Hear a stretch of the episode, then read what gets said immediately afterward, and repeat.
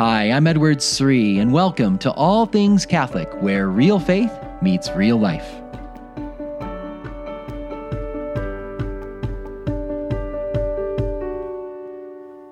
Have you ever wondered why did Judas Iscariot do what he did? Why did Judas betray Jesus? I mean, think about it. He was one of the disciples. Judas gave up everything to follow Jesus for three years. He followed Jesus, got this intense special training, learned from Jesus' teachings. Every day he watched Jesus perform miracles, heal people. I mean, he saw a lot, he experienced a lot with Jesus. Why would he betray him? And he wasn't just one of the disciples. Judas was also one of the 12 apostles. He was chosen to be a part of that inner circle, to be an apostle, to, to go out and proclaim the kingdom of God to others and, and to preach the gospel of the kingdom and heal diseases and infirmities himself. Judas experienced so much. He was one of the closest friends Jesus had. Why did he betray Jesus? Was it really just for money? 30 pieces of silver? Or was there something more? Perhaps a more important question we should all ponder is could something like that ever happen to me? Is it possible that I could possibly turn away from Jesus? I'm close to him. I love him. I'm faithful. I go to Mass. I'm Orthodox. But could I turn away someday? Or could my spouse turn away, or someone else I love, or my children, a friend, a family member? What is it that makes someone who is close to Christ follows the Catholic faith, maybe even be involved in various ministries and doing good things for the church, what is it that makes them suddenly turn away like Judas? That's what we're going to look at in this week's podcast. So, welcome to All Things Catholic. I'm your host, Edward Sri. And I want to welcome any new listeners joining us here uh, on the All Things Catholic podcast and checking it out for the first time. Thanks for thanks for being with us here. I know I have a number of new people listening from a number of events I've been doing recently. So one of the blessings really of doing these virtual online events for various groups around the country is I get to do ministry with my wife again. Uh, so Beth and I, you may know, we were involved with Focus at the very beginning, from the very birth of Focus. My wife was one of the first female Focus missionaries, and it was always so fun leading Bible studies together and other things. But you know, with family life, and she's not able to travel around the world with me. But uh, in light of COVID, we've been able to do a lot of these online events. So I'm going to give a big shout out to the Love and Responsibility young adult group in Los Angeles, Love and Responsibility LA. We were able to do a, a, session with them last week on the realities of marriage. And that was so fun to talk not just about the church's theology of marriage and theology of the body and how beautiful marriage is, but also about the the challenges of marriage how marriage is really hard. A lot of people don't talk about that. And they don't talk about how demanding it is and, and and the struggles that every couple faces and how jesus wants to meet us in those struggles. So thank you for having us. So big shout out to that group there love and responsibility la also a shout out to the women's group at st mary's in corvallis oregon the students at george mason university the st francis of assisi lake tahoe. We're continuing our lenten bible series together. That was wonderful. But a special shout out to all of the people in the Diocese of Arlington. It was so fun to be able to travel to the Diocese of Arlington, Virginia this last weekend. I spoke at St. Timothy's Parish in Chantilly, and uh, Deacon Harold and I spoke at the Arlington Men's Conference. And it's just it's just great seeing some parishes and dioceses starting to open up, providing opportunities again for people to come together in fellowship safely and but but still be able to encounter Christ in the Word of God and in each other and in the Eucharist. Eucharist, and uh, just what a blessing it was to, to meet so many great, faithful Catholic people again out there in parishes uh, in the Arlington Diocese. So thank you so much. I want to turn to this topic, though, of Judas. And I want us to really consider not just Judas like this bad guy that's out there. I think some people think, you know, maybe well, did you know, did God need a Judas, you know? So Judas was just he had to have a bad guy, someone had to betray Jesus, and so I guess Judas just had to play the part. Poor Judas. no, no, it's not like that. I think the Jewish leaders were dead set against Jesus long before they got Judas to betray him. You know, we read about this way back in Matthew's Gospel, chapter 9, verse 34, way back at the very beginning of the rise of Jesus' public ministry. The Pharisees up there, the Jew, they're the primary Jewish influential group, uh, the leaders there. The Pharisees in Galilee, they were already really upset with Jesus. They were accusing him of being satanic. They're saying this man can't be a prophet sent from God. How could he be? I mean, he's touching lepers. He's he's having meals with sinners and tax collectors. He's offering forgiveness of sins apart from our precious temple and the Levitical priesthood. This can't be a prophet sent from God. He must be a false prophet. And the only reason he's doing all these miracles is the, the devil's working through him. I mean, that's what they accuse him of way back in Matthew chapter 9, verse 34. In Matthew 12, verses uh, verses 10 through 14 you can read about how they start plotting against him they're actually way back up in galilee they are plotting against Jesus' life, trying to bring him to his demise. So, this is a long, probably three year process of Jewish leaders conspiring against Jesus. And it really comes to a head in Holy Week when it's the Pharisees in an alliance with their rivals, you know, the, the Sadducees. I mean, imagine if the Democrats and Republicans in our very polarized country came together to fight against someone. Well, that's kind of what you see happening, you know, in the first century Jewish world because the Sadducees and Pharisees usually didn't get along, but they did have a common enemy, and that was Jesus. And so they worked together to conspire to bring Jesus to his death. Now, certainly Judas made it easier for them. You know, they, they didn't have to take Jesus in the middle of the day with the large crowds all around and make a big circus about it. They could, you know, could arrest him a little more quietly. But uh, so Judas was, was helpful, certainly, for for the the Sanhedrin. But in the end, they would have found some way. They were already dead set against him. They would have found a way to arrest Jesus. In fact, we know from the Gospels, they tell us many times the Jewish leaders were trying to arrest him. So, yes, did Judas play a very horrible part in this story? Of course. But it's not like he had to. He freely chose to become a part of the story. Sadducees and the Pharisees would have gotten Jesus some other way. But Judas willingly chose to reject his discipleship, reject Jesus, betray Jesus, and play a part in the Sadducees and Pharisees' plot against Christ? What was it that made Judas take this turn? What was it that made him do this? You know, what is it that makes other Christians today, people who might be involved in various works of mercy in their local diocese, works of ministry in their local parish. What is it that might even make someone that's really faithful and on fire with the Catholic faith suddenly turn away? Let's take a look at Judas as a case study here. One thing that's clear, so I'm going to start with what's clear from Scripture, and then I'm going to move to other indications, suggestions that Scripture makes. But the one thing that is clear is that it did have to do with money. There, there was that was a, a, an important piece of what was going on.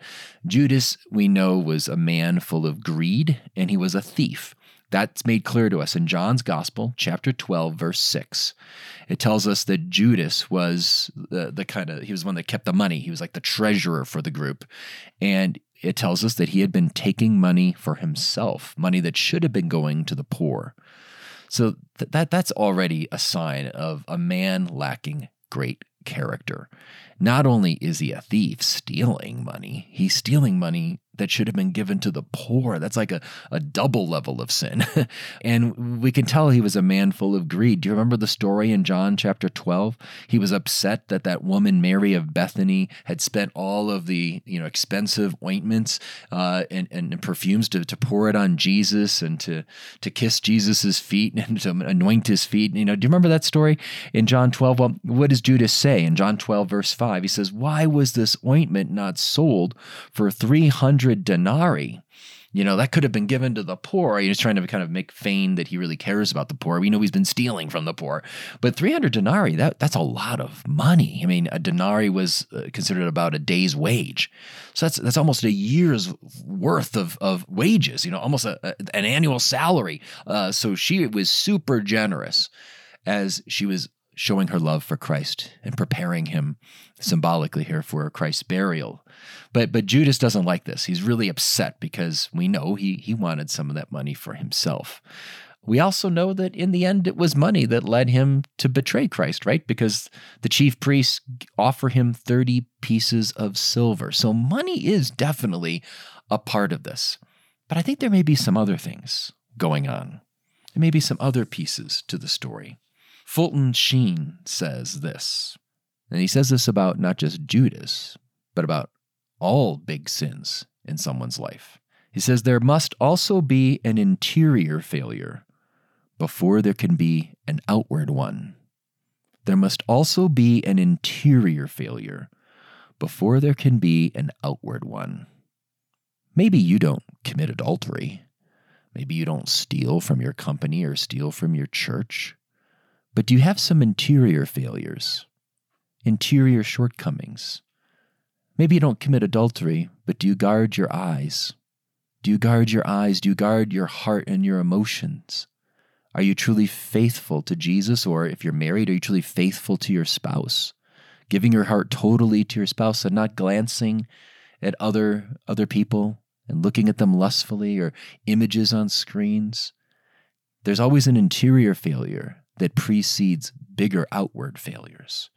Again, maybe I don't steal money from the safe at my company, but interiorly, do I steal the time that I should be giving to the company by socializing too much at work or playing with social media? Or looking at my favorite game, you know, checking in on the score throughout the day and not really giving my best to my work. I mean, these little interior failures keep me from giving the best of myself to my spouse, to my God, to my employer.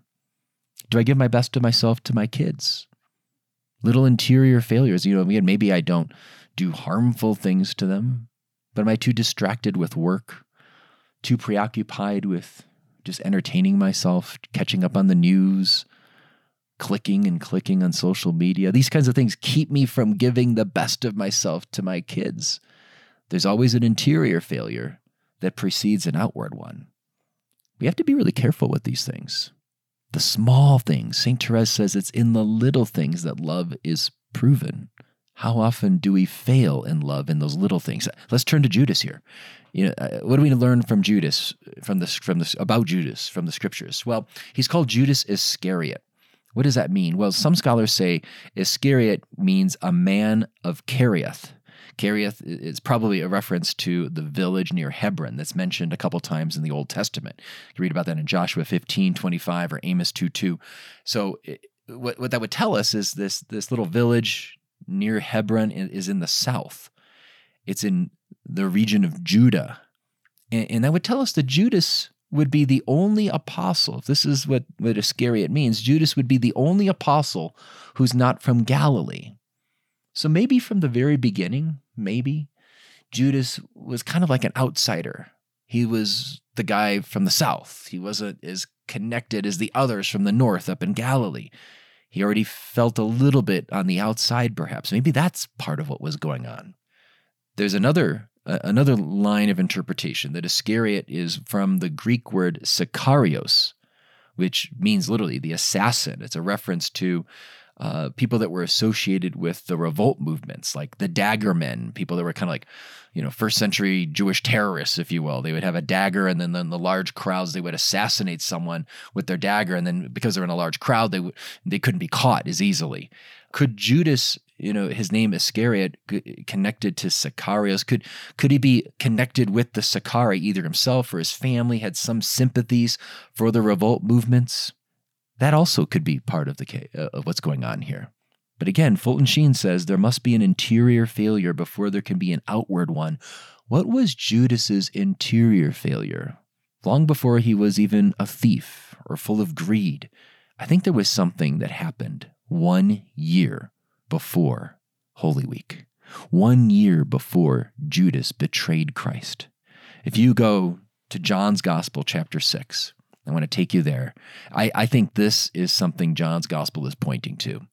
And it's the first time we're going to read about something being off with Judas. If you want to understand what was it that led to Judas's you know, betraying Christ, eh, turn to John chapter 6. If you want to understand what might lead someone today to turn away from Christ, What's that interior failure? Look at John 6. Here's what happens. In John chapter 6, verses 1 through 12, Jesus performs his greatest miracle to date.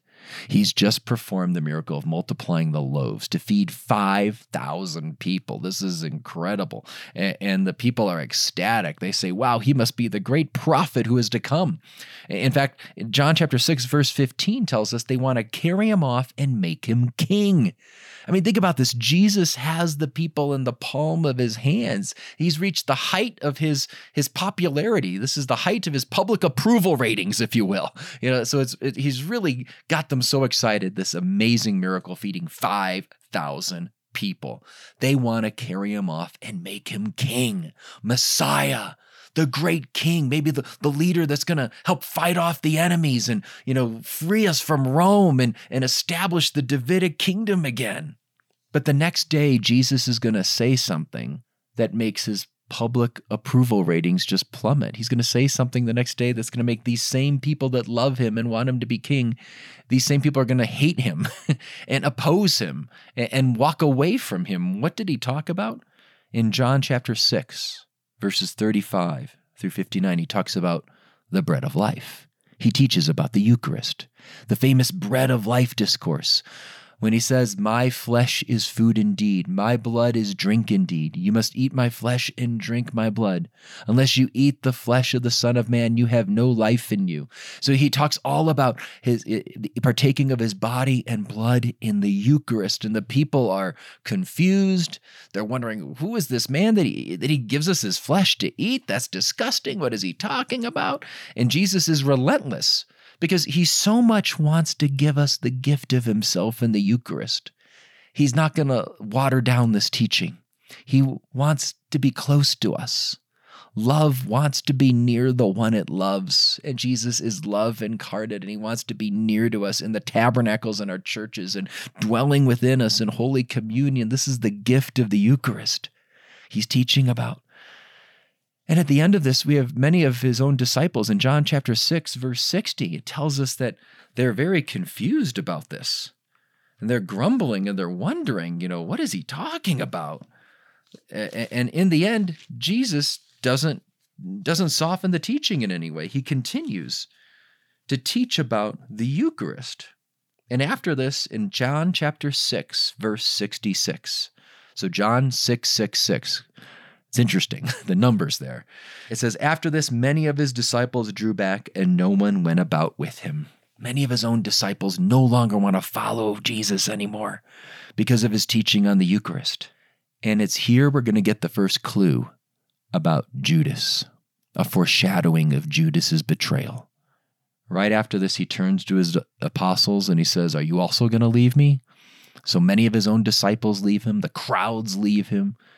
And then he turns to that inner circle, the 12, and he says, Are you also going to leave me? And Peter basically says, Lord, where else are we going to go? You have the words of everlasting life. We've come to believe in you. I don't know what you're talking about. This, doesn't all make sense to me, but I trust you. That's what Peter basically says. But then Jesus goes on to give these ominous words, foreshadowing Judas's betrayal. It's in John chapter 6, verses 70 and 71. Jesus answered them, Did I not choose you, the twelve, and one of you is a devil? He spoke of Judas, the son of Simon Iscariot, for he, one of the twelve, was to betray him. So it's the first time we get from Jesus a foreshadowing about Judas's betrayal. So something happened that day. You get the sense Jesus knows that he, you know, all the crowds are leaving him many of his own disciples who had been following him for these two years. It's two years of his ministry up to this point. Many of them just leave him over the teaching of the Eucharist. And, and he's left with the 12 and he asks, Are you also going to leave? And, and Peter steps forward and says, Nope, we're not going to leave you. We're with you. But it's as if Jesus knows on the inside somebody's not with him. On the inside, someone's upset about this teaching on the Eucharist. And that's why Jesus says, Didn't I choose you and one of the 12? And I choose I chose you the 12 and one of you is a devil. In other words, one of you is going to start following the ways of the devil. I, I think what happened that day, there's two things that rattled Judas that day. The teaching on the Eucharist. I think in the end, he himself had some doubts about it. He he couldn't accept it. There was something with him just not at peace about the teaching on the Eucharist. He didn't like it, but he didn't come out and protest. He didn't come out and express his objection. He didn't walk away like the crowds. He didn't walk away like those other disciples. He kind of just secretly stayed around, but interiorly, like Sheen said, on the inside, Judas was withholding his heart from the gift of Jesus' body and blood in the Eucharist that he just taught about. I think maybe even a bigger thing, this is the second thing that happened, is Judas also saw the effect of this teaching. He saw that, wow, Jesus just you know lost everybody you know especially if judas is from the south and maybe he you know he was associated with some of the revolt movements and uh, if that is the case maybe he was really upset that that here they were they were about to the crowds were, were claiming jesus as king and judas is all excited. This is the moment because he's hoping Jesus will be that revolutionary Messiah king and go fight off the Romans and liberate the people, have this political kingdom established, and he would get to ride the coattails with Jesus all the way into Jerusalem. He might get a nice cabinet position in this new kingdom, in this new administration. you know, maybe you know, all of a sudden at the beginning of John 6, he, he's starting to picture the dream. That's all going to happen now. They want him as king. We've got it. And I'm going to get this power with Jesus. It's awesome.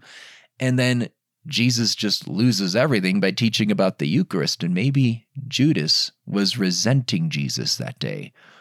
Why did you do this? You, you're ruining my career plans, Jesus. I was going to follow you to, you know, get into the kingdom and, you know, have this great position and we were going to overthrow Rome and I would get to have this glory in the kingdom. You know, maybe there was a sense that Judas was more ambitious for himself than ambitious for love and ambitious for Christ's kingdom. He was more focused on himself. And as a result, he was so disappointed in Jesus that day, but he didn't say anything. On the inside, he withheld his consent to Christ. The, he withheld giving his heart to the gift of the Eucharist. And he was deeply frustrated that Jesus did not rally the people and accept being their king. So, there could be many other things happening there. I want to be clear. Some of this is we're, we're taking insights from scripture and making some application and suggesting this could be what happened with Judas. There's a couple things that are clear. And I, I would say the one thing that is clear is that Judas, he right here in John 6, one year, this is this is around the time of Passover, by the way. It's, it's right around the time of Passover that John 6 took place, the bread of life discourse. It's there that Judas is singled out by Jesus specifically. It's, it's the first allusion to Jesus pointing to how Judas is going to betray him. So something happened that day. I think it was his frustration with the teaching of the Eucharist and his frustration that Jesus didn't accept the kingship and ruined his political dreams. so we know that one year later, exactly, on the very next Passover, It'll be at the Passover meal that Judas walks out to betray Christ. My friends, what practical application do we have here? Well, for us, if we don't want to be like Judas, we want to be faithful all the days of our lives. We need to be humble and recognize that you know, our faith is a great gift, and we should always pray that God keep us always close to Him. I'll never forget a prayer that a priest taught me to pray when I was like in seventh grade, and I kind of instinctively still pray this to this day. He said, every day, pray, you know, Jesus, you know, always keep, you know, keep me close to you. Help me to be good. Keep me always close to you. And, and I just instinctively prayed that prayer ever since I was a little seventh grader. Uh, but we should really pray for that humbly because if we know ourselves and we know our weaknesses, if we face certain trials and crosses, maybe we would turn away. We should never presume upon our faithfulness. Let's be humble. That's the first thing.